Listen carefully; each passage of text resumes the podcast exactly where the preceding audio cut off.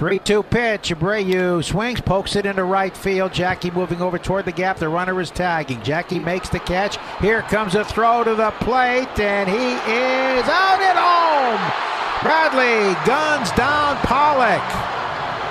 It was close, but a perfect one-hop strike from JBJ saves a run.